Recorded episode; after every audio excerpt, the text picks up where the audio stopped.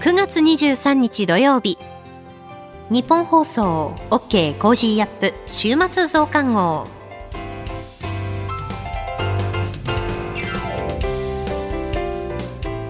ニッポン放送アナウンサーの新行市佳です。OK コージーアップ週末増刊号。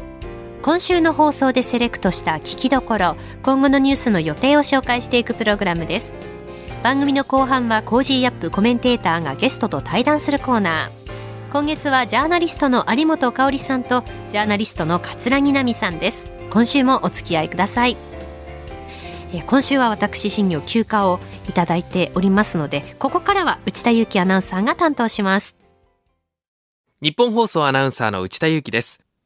さて今週の取り上げたニュースですが北朝鮮金正恩総書記がロシアのショイグ国防相と協議。アメリカのブリンケン国務長官が中国の韓正国家副主席と会談。中国の王毅外相がロシアを訪問。ラブロフ外相と会談。アメリカ FRB のパウエル議長、金利据え置きを発表。岸田総理国連の一般討論演説で核兵器のない世界へ取り組み強化を表明。ウクライナのゼレンスキー大統領、アメリカのバイデン大統領と会談へ。東芝の TOB が成立し、上場廃止へ。こういったニュースを取り上げました。さて、今週の聞きどころです。9月21日木曜日に飯田康之さんに解説いただきました、ライドシェア解禁論について。それでは今週のプレイバックライドシェア解禁論。訪日外国人旅行客数の回復などでタクシー需要が高まる一方でドライバーの減少に歯止めがかからない現状に対し政府与党内では一般ドライバーが乗客を運ぶライドシェア解禁の議論が急浮上しております。まあ、今までであれば白タクということで、うん、まあ、これは禁止されていたもんですが。はい、えー、タクシー、かつて、えー、高度成長期には、はい、雲助タクシーと。えー、あとは雷タクシーとかですね。雷タクシー。で、まあ、要は、あタクシーの、おまあ、えー、運転手の方のマナーであったり、はい、まあ、ドライバーとしての能力、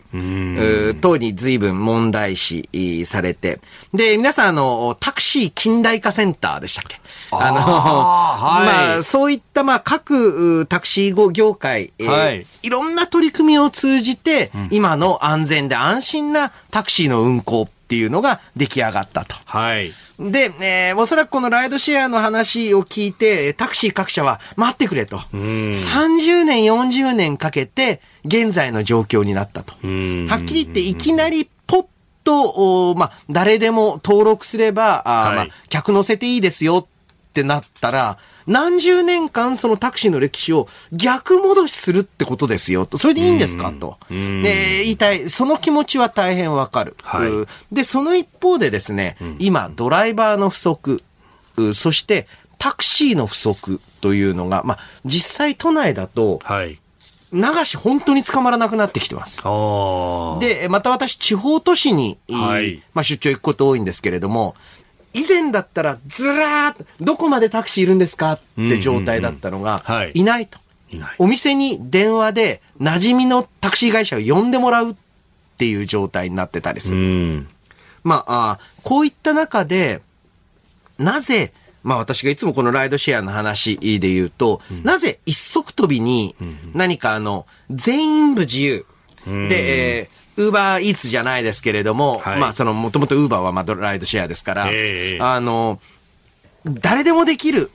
になんか移行する話ばっかみんなしてるんですけれども、これいうのは簡単に言うと、すり足でちょっとずつ進めるべきだと思っています。うん、具体的には、旅行代理店等がお客を運ぶこういったサービスを登録制で可能にするとか、現状で問題が発生しているところをちょっと規制緩和していく。何かその、えー、まあ、小泉えー、内閣、あ、あですよ、新次郎じゃなくて、あの、はい、純一郎、お、親父の時代ですね。えー、えー、とかの構造改革論、うん、はい、のスローガンのように、いきなり、全部変えますっていう改革は、後戻りしづらいんですよ。あうまくいかないかもしれないですよ、ライドシェア。はい。らまあ、まさに、いいまあ、暴力的な、あー人が、まあ、もともと拉致を目的にとか、はいえー犯罪を目的に客を乗せるかもしれない。うんでそれを止められないっていう状態はいにすべきではない。じゃあこれはあの登録と、またね、研修をするからとかって言うんですけれども、はい。うーん、それでうまくういくほどではない。やっぱりその、むしろ、すり足で、例えばその、旅行代理店は、乗せていいですよと、あのお客さんを。まあ、旅行代理店は自分のところの看板があるから、そんな無茶なことしたら本業にまで影響が出る。そうなんです。うーんやはりですね、この看板っていうのを背負ってるかどうかっていうのは、えええー行動にとってかなり重要なんですね。うーん。で、えーまたですね、えーその、例えばまあ、言葉悪いんですけれども、えーデリバリーのお弁当があんまりあの、上手に運ばれてなかったとか。はい。ハフタ揚げみたいな崩れてたとか。崩れてたとか。はい。それね、ああ、もうクソとかって、えええーええ言うだけで済むんですけど、はいこれはあの、乗ったタクシーが、タクシーって言っちゃいけないですね。うん乗ったその自動車の運転手が、えーまあ、その犯罪はい。者だったって言ったら、これあの、お弁当崩れてたとかとは、ちょっとやっぱレベルが違うんですよ。まあ、いきなり人命に関わるそう、こと人命に関る。わることなんです。うんとなると、おちょっとずつ、はい。一個解禁、一個解禁っていうのを積み重ねていくと、あれ？これだったらこのシステムならば、ああまあ、全面的な解禁ができるんではないかっていうことになりますし、うんうんうんまあ、さらにもう、お現状でも進んでますけれども、はい。タクシーのお現在のサービス水準というのを維持するとしたならば、ドライバーにはかなりの数の外国人労働者を、お使うという話になってきます。んで、その時に、どうやってサービスを維持するのか。はいえーまたは、あーまあ、そういったお互いのお働きやすさ等を確保するのかっていうのは、これまた大きく問題になってくる。んまあね、車はね、もうそもそも日本は右ハンドルだったりしてね、はいえーいろいろ違いますし、まあ習慣も違いますしね。うんで、これ、訪日外国人客数の話ばっかり言われるんですけれども、まあ一方でそのね、先ほども飯田さんご指摘になった、地方でタクシーが足らないと。これ、例えばご高齢でも車運転しない免許返上しちゃったっていう人が、病院行くにももう足がないんだよってことはいになる。。これも部分的な解禁の、おまあ、いいところ、またはあの、重要なポイントおで、はい。例えばその地域で、地域に住んでる人が地域の人を運ぶときにはん、免許を出しますよ。はい。これだったら、もともと顔見知りだけど、変な話、毎度、お願いして、タダで輸送してもらうよりも、んうんうんむしろお金を払った方が、はい。お互いに気持ちよく乗れるし乗せられる。うん。で、えーこういったところを、おまあ、えー解決することなしに、一足飛びにやってもしょうがないと思います。ですから、まあまさに旅行代理店とその地域、で、その地域内の住民が地域内の住民を運ぶというサービス、こういった部分について、えー解禁をしてみて、そこからの知見を経て、はい。えーもっとね、あの、規制緩和していくのか、やっぱダメだわ、となるのか、うん。えー考えていく、うそういった段階が重要だと思いますね。えー教えてニュースキーワード今日はライドシェア解禁論について、まあ、あーこれは規制のお緩和であったりとかこの変えるのの進め方のお話と、まあ、クリアカットなものをね、えー好む求めるという人は多いですがそればっかりでもないぞというお話でありました。この後はこれから1週間のニュースの予定と来週のコメンテーターを紹介します。後半は番組コメンテーターの対談コーナーをお送りします。どうぞ最後までお楽しみください。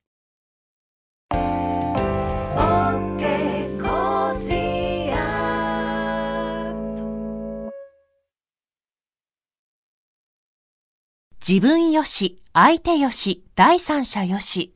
この三方よしの考え方は、より良い人生を築くための重要な指針です。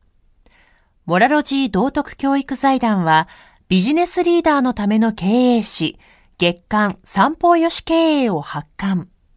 人づくり、SDGs に取り組む企業の皆さんにおすすめの一冊です。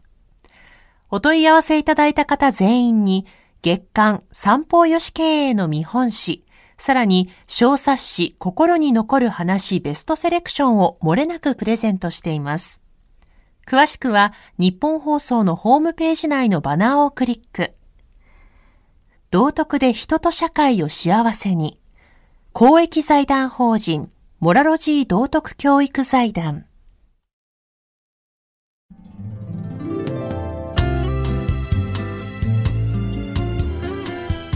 OK Cozy up 週末増刊号。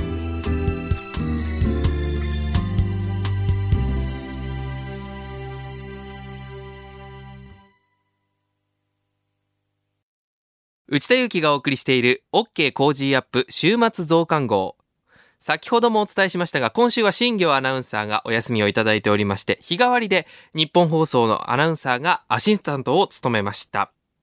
9月18日月曜日が小永井和穂アナウンサー。19日火曜日が東島エリアナウンサー。20日水曜日が私、内田祐樹。そして21日木曜日が箱崎みどりアナウンサー。22日金曜日がまたまた私、内田祐樹でした。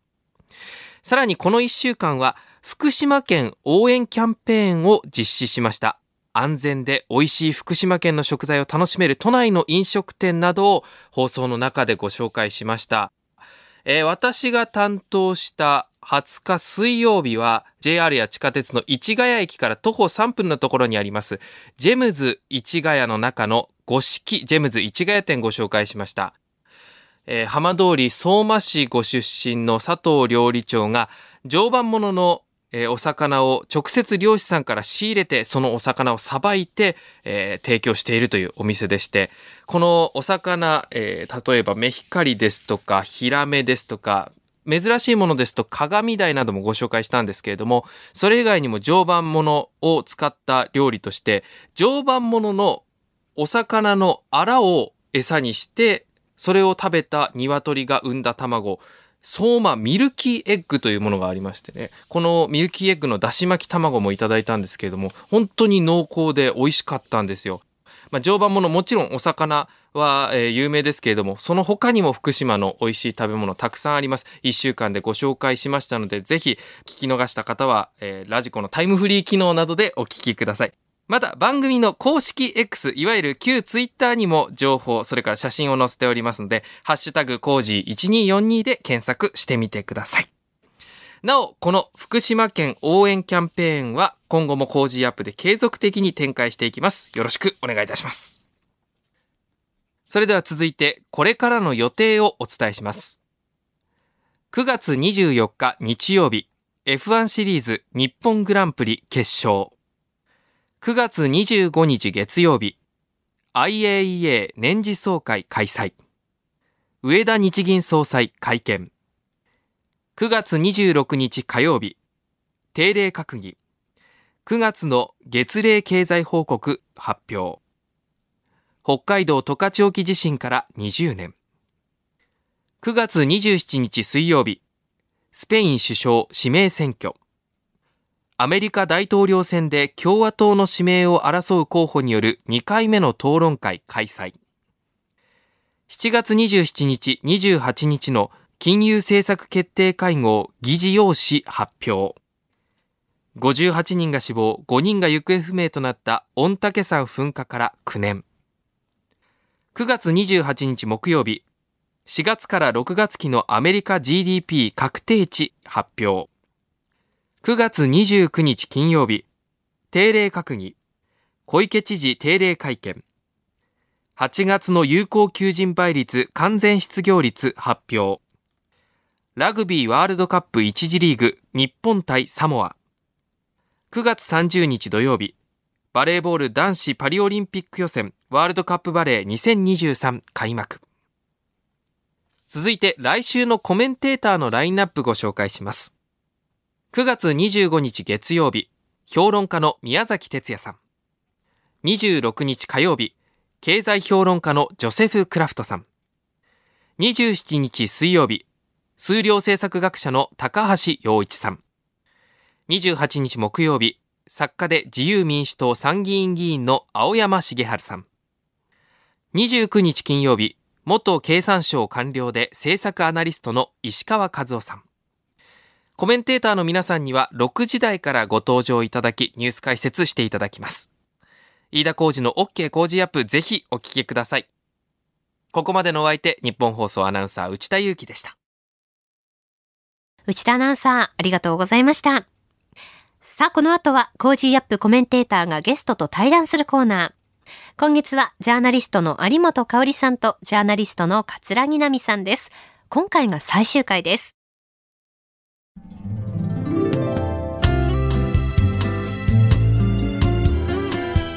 OK コージーアップ週末増刊号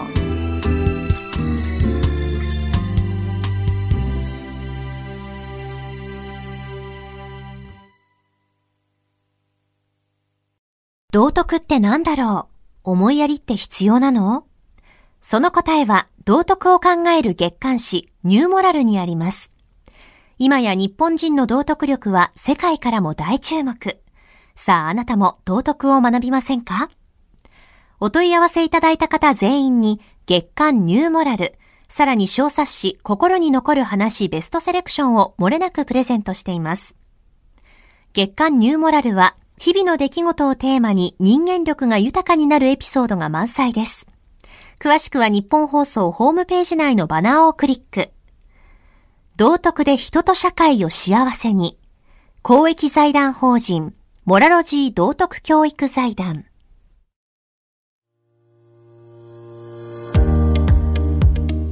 ジャーナリストの有本香里です。この配信は日本や世界を取り巻く様々な課題を掘り下げる対談番組。今回のお相手はモラロジー道徳教育財団令和専攻塾講師でジャーナリストの桂木奈美さんです。よろしくお願いします。よろしくお願いいたします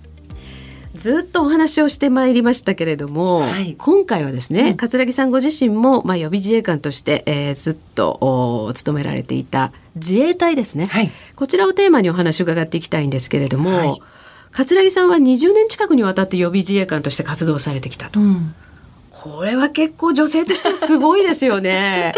そうですかね。20年前に女性の予備自衛官ってどんな、どのぐらいいたんですか？実はですね、うん、約20年前って全自衛隊全体でも女性の比率って4%ぐらいだったと思います。でで、えー、私はですね、うん、公募の予備自衛官の制度が始まった時の1期生でして、うん、まあ、それまで予備自衛官っていうのは元自衛官しかなれなかったんですね。あまあ、でも時代の要請がありまして私のような一般人もしくは大学生でも3年以内に50日間の訓練を積めば予備自衛官になれるるっていう制度が始まったんです。はい、でそれの一期生として、うん、横須賀の竹山駐屯地で50日間訓練を受けて以来、はい、自衛隊に関わるようになりました。その50日間の訓練っていうのももうとんでもなく大変だって聞いたんですけど。いやそれがですね、うん、私もともと武道をずっとやってましてなので、えー、あんまり大変だとは思わなかったっていうか。えーで一期生なので自衛隊側も手探りでどこまでやっていいんだろうみたいな感じがあったんですよ。まあやっぱり一般人だからっていうことでね。であのもうちょっと厳しくしていただいて大丈夫ですよって言っちゃったぐらいです。例えばですねあ、えー、あのその竹山っていう山に上がって行軍、まあ、行進をするっていう、えー、まあプログラムもあったんですけれども、うんうん、私がやった時はなんか平地を歩いちゃったんですね。あなるほど。なんでですかって言ったら、まあ、前にやった人が上で調子悪くなって、うん、あの対応するのが大変だったからっておっしゃったんでいやいやいや登りましょうよって言ったら 次から登るように変えてくださったみたいです。ね。いや確かにね私はあのある男性でねやっぱり予備自衛官を今もやってらっしゃるかな方に聞いたんですけど、まあ最初のその訓練が大変でと。いうお話だったんですけど、そう笑顔でやっぱりお話しされてる でも戦闘訓練はある程度大変でした。あの64式小銃という約4キロある小銃を与えられて、うんうん、まあ、おいおいそれの実弾射撃もやるようになっていくんですが、その前の段階でその銃を持っていわゆる匍匐前進とか、はいえーえー、口でバーンって言って撃つ真似とか、うん、で最後にはその銃口の先に剣をつけて短い剣をつけて一つこうブスッと刺すような動作をしたりする戦闘訓練っていうのをやったんですがその日の夜にお風呂に入った時に、まあ、自衛隊のお風呂だから大きいお風呂で鏡もバーッと横に長いんですが、はい、そこに映った自分の太ももを見たら、うんなんかあの赤い水玉模様がいっぱいあってそれは銃のお尻の部分が、ほふ前進とかしてる時にガンガンこう太ももに上がってんですね。あざだらけってやつですね。そういうことですね。あざで水玉模様になってたのを見た時には、水玉模様それなりに大変だなと思いました。でまあその20年近くにわたって、えー活動をされて、はい。で現在は自衛隊と国民をつなぐ、まあ、パイプ役って言っていいんでしょうね、はいそういう団体民間団体先森と歩む会の会長も務められてると。そうですうね。んなかなかあの日本人にとって、まあ、戦後の日本人にとって、うんまあ、軍隊とか自衛隊っていうものが遠い存在になってしまってで安全保障のなんかこう体感的に基本的な部分をわからないままいろんな議論をしているなっていうのにすごく危惧を覚えてるんですね。うんで合わせて予備自衛官になった時にあの予備自衛官補として公募の訓練を受けていた間は良かったんですけれども初めて元予備自衛官の予備自衛官の皆さんと一緒にええ訓練をした時にはい。すごいショックを受けたんですよ。うん。それまでは目の前に映ってた自衛官の姿ってかっこいい人ばっかりだったんですけど、その元自衛官だった予備自衛官のおじいさんに近いおじさんたちの中には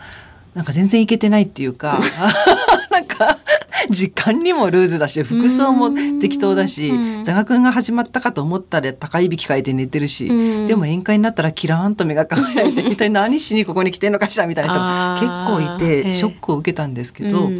あの理由を考えた時に、まあ、今でこそ自衛隊ってうん。国民が信用する組織のナンバーワンになりましたけれども、はいええええ。数十年前までは、まあ、税金泥棒呼ばわりされたり、うんお父さんが自衛官っていう子供が学校で先生から殺人者の息子って言われたり、うん。現実にしてたわけですから、うん。そんな中にあって自衛官であることに誇りを持てっていう方が無茶な話だったのかなと。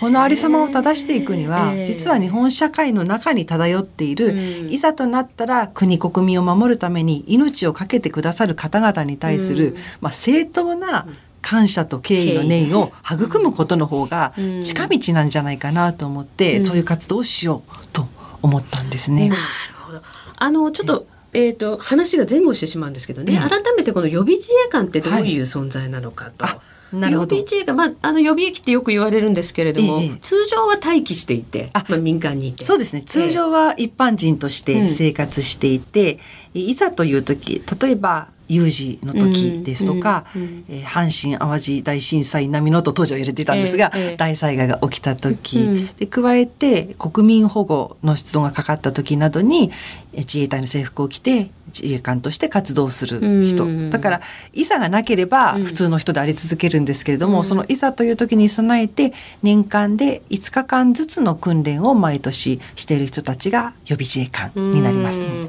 でもその毎年ね5日間ずつの訓練で、まあ果たして事足りるのかって世界もあるのであの日頃からね、ええ。すごく節制してらっしゃるでしょうやっぱり。そうですね。あの、うん正直人によってだいぶその節制度には差があるなというふうに実感しますけれども、ええまあ少なくとも私はですね、いざという時にちゃんと動ける心身を備えておこうとして、はい、そのつもりで生活はしていました。はい。これね声だけで聞いてると皆さん見えないと思いますけどね本当に姿がねあの素晴らしく綺麗なんですね 桂木さん。とんでもないありがとうございます。あのでもねその、そもそも一番最初どうして予備自衛官になろうと思ったんですか、あ、それはですね、私自身が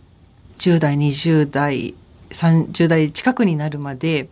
戦後教育の賜物で、自衛隊も靖国神社も天皇陛下も全部危険な軍国主義につながる存在だと思い込んじゃってたんですね。ええでもおかげさまで目覚めることができたので、まあ自衛隊と国民との架け橋になることがしたいなと思って、最初にやったのは実はですね、防衛省の一概大ツアーの案内人だったんですね。ええ。それに平成13年から3年間、えそれを務めさせていただいたんですが、その間うん。に公募の予備自衛官の制度である予備自衛官法制度が始まりますよというええ。ニュースを知りまして、あ、これこそ私がやりたいことだというふうに思い飛びついたわけでしたね。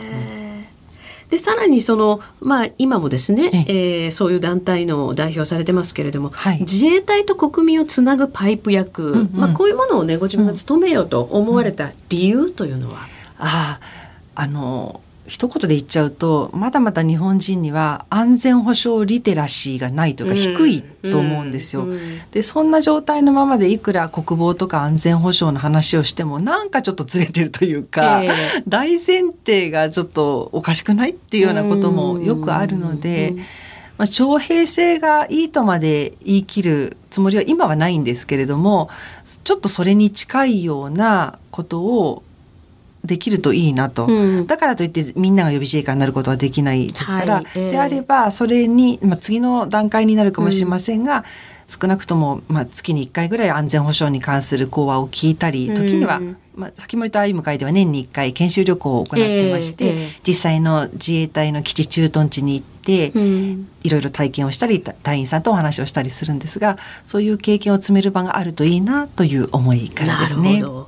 でこの先森と歩む会で今おっしゃったその研修ツアーなどをやられてるんですけど、はい、他にはどんな活動されてるんですか、うん、あ先森と歩む会でですか、あとはあの月に1回、うん、えー、自衛隊関係者の方の、まあ、OB などの講話を聞いたりですね、うん、で最近はちょっと活動を広げまして、えー、先森ということで自衛官の前は日本軍だったわけですが、うん、もっと遡っていくと先も本当の先堀まで遡りますよね。うん。えー、そういった方とのつながりもちょっと意識したいなと思い、うん、靖国神社のフィールドトリップっていうのを今年から始めたんですね。でこれはとても好評でして、靖国神社に私自身も何度もお参りしてきたつもりだったんですけれども、はい、全然知らないような、例えば昇魂祭帝魂を招き入れる、えー、えー、お庭っていうのが、あの駐車場の奥の方にあるんですけれども、うん、かつては靖国神社に祀られる英霊というのは、昇魂祭帝の鳥居から境内にお迎えして、うん、その後宮司さんがあのご本殿までご案内したなんてことを伺ったりかつては靖国神社の境内で日本刀を作っていたんですよ。このお茶室は実はその後なんですよなんてご案内をいただいたりっていうことも始めました。で合わせて、えー、本来ちょっと過激だと思われてしまうかもしれないんですけれども軍隊っていうのは国軍であるべきで、まあ、天皇陛下の軍隊というのがあるべき姿だと思うんですね。うん。うん。すね。ということは、えー、天皇皇室への理解を深めることも必要かなと思いまして、うんうん、えー、皇居のフィールドトリップっていうのも今年はやらせていただきました。そんな形でちょっとずつ活動を広げさせていただいてます。まあ、つまりその自衛官自衛隊と国民をつなぐというだけじゃなくて、えー、まあ日本そのものに対する理解、はい、そうですね、えー、あるいは日本を守ってきたという歴史、はい、まあ、こういうものに対する理解を深めようと。おっしゃる通りです。はああのでやはりね先ほどおっしゃってたように、自衛隊は今やもう日本国民が最も信頼する組織というふうに、自衛隊自身の活動を通じて日本国民のその信頼を獲得してきたわけですけど、はい、まあ、それでもね自衛隊がもっと誇りを持って活動できる日本社会、うんうん、このために一体何が必要なんでしょうね？あこれはとてもありがたいあのご質問でやはり諸外国に比べると軍人自衛官に対する国民の尊敬の念が足りないって言ってしまう、ね、本当に足りないと思うわ。例えばあの海外とかだったら、軍服を着てる人に飛行場でね、うん、最初に飛行機に乗り込んでくださいって言ったりとか、えー、あのいろいろところに敬意が表されてるわけですよね。はい、日本第一軍服を着せないしね外で。そのあのこの社会的風潮から変えていかないといけないなと思って軍服制服を着た自衛官が堂々と公共交通機関に乗って動けるというような空気感も作っていきたいと思いますし、はい、あと万が一あの公務中に亡くなられた場合にですね、えー、まあ、今でも殉職隊員追悼式っていうのを毎年やってますけれどもそうじゃなくてもしこの先本当に戦争で亡くなる方っていうのが出てきた場合にも、うん、靖国神社に入るってことが現状のままだとないですよね。ねえー、こういった状況のままでいいのかという問題もあります。またそういった方に残されたご家族がいるわけですけどもご家族の方々へどこまでちゃんと国が保障するのかっていったことも整えていかないといけないと思いますし課題はたくさんありますね。まあ、ただそういう不十分なね、まあ、状況環境の中で、それでも、まあ、危険を顧みず自らのね身をもってえー、その責務の完遂に努めるということを誓ってその自衛隊員は活動してるわけですね。はい、この、まあ、彼彼女たちの行動とか、まあ、あるいは精神この支えになってるものっていうのは何だというふうにお考えですか、やはり国民からの支持だと思います。でちょっとしたきっかけでやっぱり自衛隊さんありがとうございますって言っていただけるのはすごくあの心の支えになっていると思います。ただ合わせて大事だなって思うのが災害派遣に自衛隊をあの多用しすぎだなっていうことでして、ね。えー、災害派遣行くと国民の目に触れてすごく感謝されるのは、うん、ある意味健全なことなんですけども、うん、国民と自衛隊の関係という意味では、はい、そもそも災害派遣にそんなに気安く使わないでほしいというのがありまして、ね、有事があったらどうするんだってことですもんね。そのための訓練がないがしろにされてしまうっていうことにもきちんと配慮していただいて、うん、えー、自治体にはもっと自助共助の力をつけていただき、うんうん、ねなんか安易な無料のボランティアのような感覚で自衛隊を使わないでほしい。で、そういった目線も国民もしっかり持ってほしいなっていうふうに思います。すね、まああとはね自衛官そのものをねどういうふうにこの確保するかっていうこともね、自治体は使う側一方でね、はい、それに対して十分な協力をしてるのかっていうことも申し上げたいですよね。ありがとうございます。その通りだと思います。今月はモラロジー道徳教育財団令和専攻塾講師でジャーナリストの桂木奈美さんにお話を伺いました。本当にありがとうございました。こそありがとうございました。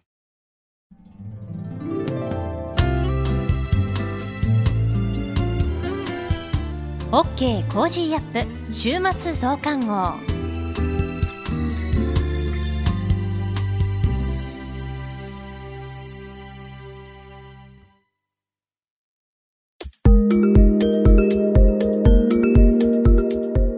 なたと一緒に作るニュース番組ニッポン放送飯田浩司の OK コージーアップ平日月曜日から金曜日朝6時から8時までの生放送でお届けしています。ぜひ FM 放送、AM 放送はもちろん、 radiko や radiko のタイムフリーでもお楽しみください。OK コージーアップ週末増刊号。ここまでのお相手はニッポン放送アナウンサーの新行市佳でした。